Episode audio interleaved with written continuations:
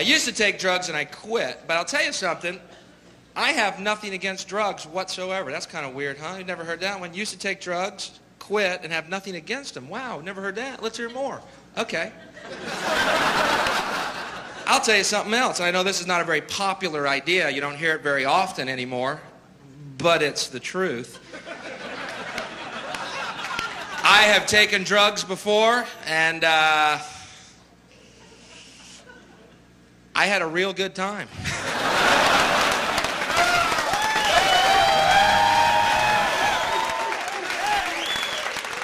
Sorry.